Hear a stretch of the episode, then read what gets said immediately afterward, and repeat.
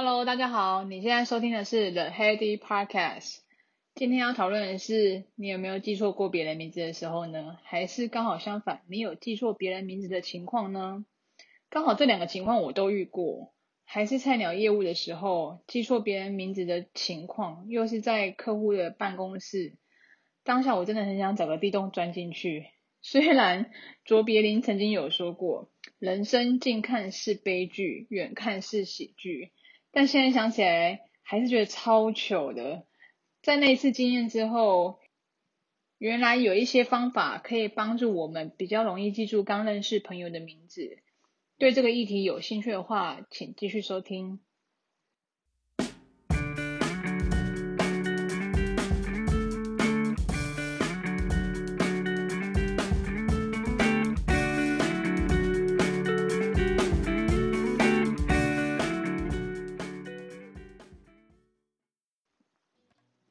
记名字真的是一个学问。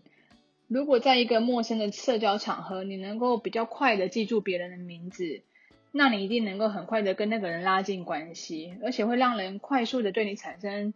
亲切感跟好感。那这个认识朋友的第一步，也就是最重要的一步，你如果有做到，几乎就已经成功一半了。你可以在自然而然的第二次见面的场合直接念出对方的名字，我想对方一定很受宠若惊。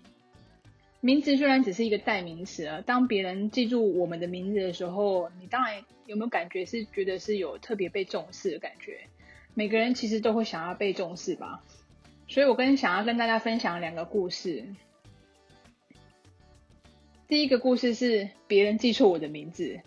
有一次我去意大利自助旅行的时候，我记得我 check in 的时候，当然民宿的主人就很热情的欢迎，你也知道意大利人嘛，就是非常热情的欢迎。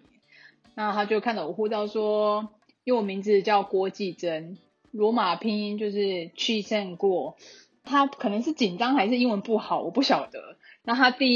在我 check in 的时候就说 Hi welcome chicken chicken， 我想说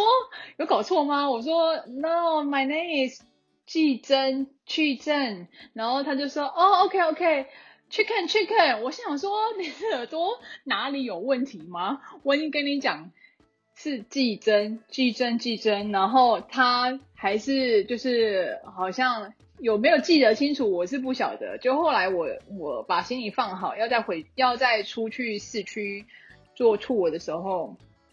他又在跟我打招呼，他说 Hi Chicken， 记得你可以去品尝一下在我们当地的哪一个餐厅这样的。我现在想说，这个人真的是就是可能真的没有很认真在听别人就是跟他讲的一些讯息，要不然我怎么讲了300遍他的还是认为我是 chicken 的。所以这是我觉得真的也是脸上3条线一堆黑人问号的一个故事。另外一个状况刚好相反，就是我刚刚前面有提到说我还是在菜鸟业务的时候，我去拜访一个客户，老实说那个客户也是我第一次跟他约碰面，要谈一些产品上面的一些事情。在警卫室的时候，因为他也就只有留姓给我，我有点忘记他姓是什么， maybe 是廖还是陈，反正就是一个非常大的大姓。他们公司又不小，所以我总不能说我要找林先生廖先生吧，所以我就跟警卫拨了他的分机之后，就跟他说好吧，那我们就先说他是林先生好了。我说林先生，我是跟你约访的业务，我已经到了。然后他说哦好，那你待会直接进来。然后我就说可是你们这边很大我有去过其他的单位，我如果直接说到那个门口跟你们助理说我要找林先生，我觉得他可能不会知道是我要找你。我说你可以跟我讲你的全名吗？然后我待会过去，这样比较好容易跟你联系上。然后他就说啊没问题啊，你叫我猫熊就好了。我就心想说有这么熟吗？就是直接就已经叫你的称号。我想说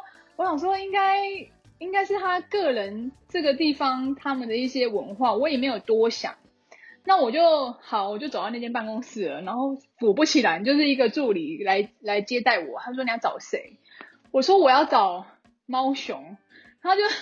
整个看着我有点哈你在说什么？然后我就说我就紧张了，我超紧张，我想说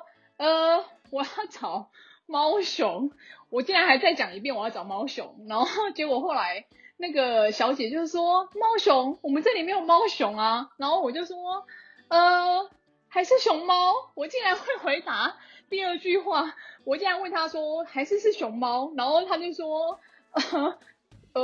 这里没有猫熊也没有熊猫。然后我就整个有点超尴尬的，我就跟他说我原本是在警卫室，我跟一位林先生联系，可是因为我不确定他的全名，所以我有跟他联系，他叫我可以跟你们讲说他就是找猫熊这样。然后他就看了那个分机跟对上那个姓，他说哦是林茂雄哦。然后我就整个超尴尬的，然后后来他就是有点实在是藏不住他的笑意，我有发现，就转身就是一直笑，然后一直在跟同事说这个业务说要找猫熊。结果我有点对不起那位林先生，那位林先生到最后我觉得可能就是那一整天也是都会被同事取笑吧，说有一个业务说要找猫熊，结果就是要找他所以我真的是觉得超尴尬的。然后这个状况其实有一点非战之罪，他是有跟我说了，但是我真的没听清楚，然后一整个后面就是有点失控走中了，我还紧张回他说不是猫熊那是熊猫吗？所以真的要记清楚之后再记下来。以上的故事真的是一个活生生血淋淋的例子，那你如果是业务，其实除了名字之外，你要把抬头也要对好，不要科长说成经理，然后或者是职位从小变大还是从大变小，其实都不太礼貌。因为你如果说科长变成经理的话，那如果经理在旁边，那不是很尴尬吗？想说现在是怎样，你跟外面的人说你是经理，你是想要篡位了吗？实在是有点尴尬。那你如果由大变小，比如说林副理变成林先生，我觉得有一些长辈也是蛮忌讳这些事情的。所以就是不管是如果是认识的朋友，你可能对于别人在交代的事情跟或者是职位，你是在业务的场合还是在工作的场合上面，对于别人的称谓可能多少还是小心一点，做一个注记会比较好一点点。那要怎么样才可以比较快速记起别人的名字呢？我这边有整理7个方法，你可以试一试。我觉得反过头回来看，这7个方法的确能够帮助我们可以比较快速的记住别人的名字。第一个，集中注意力听别人介绍自己，听清楚别人在说他的名字是什么。可能我们在一些社交的场合，因为场合是比较陌生，我们比较不熟悉，所以可能一直在想说我待会要讲什么，或者是我今天是来拜访目的是什么，我的专注力都在其他的地方。当新朋友还是新的客户在跟你介绍名字的时候，可能一个瞬间你真的没听清楚，那后面你就真的很难记清楚他到底名字是什么，因为你会一直在想说他刚刚到底在说什么，名字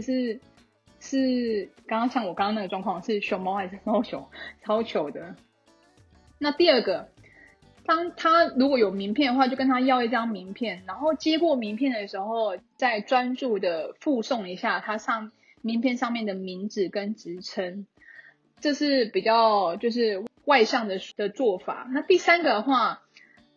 当然就是像刚刚那个状况，就是说假设他名字有谐音，可是你不要这么不礼貌，就当下就把那个谐音念出来，可以私底下就说这个名字的谐音我可以怎么记，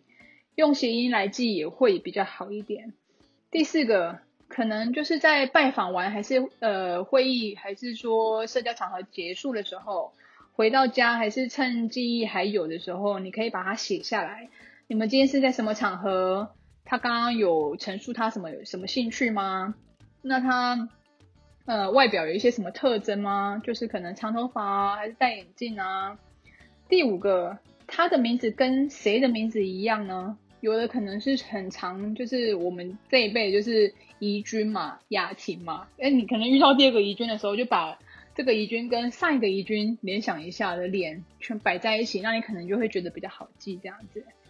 那第六个也是可能现在比较方便的，可以跟他要个 LINE 啊，社群的通讯方式，其实上面应该就会有一些他的资讯跟照片的连结，那你回头再找还是想要再跟这个人联系的时候，相对的可能就会比较容易一些。最后一个第七个，道别的时候再重复一次对方的名字，我觉得这个蛮有用的。就是说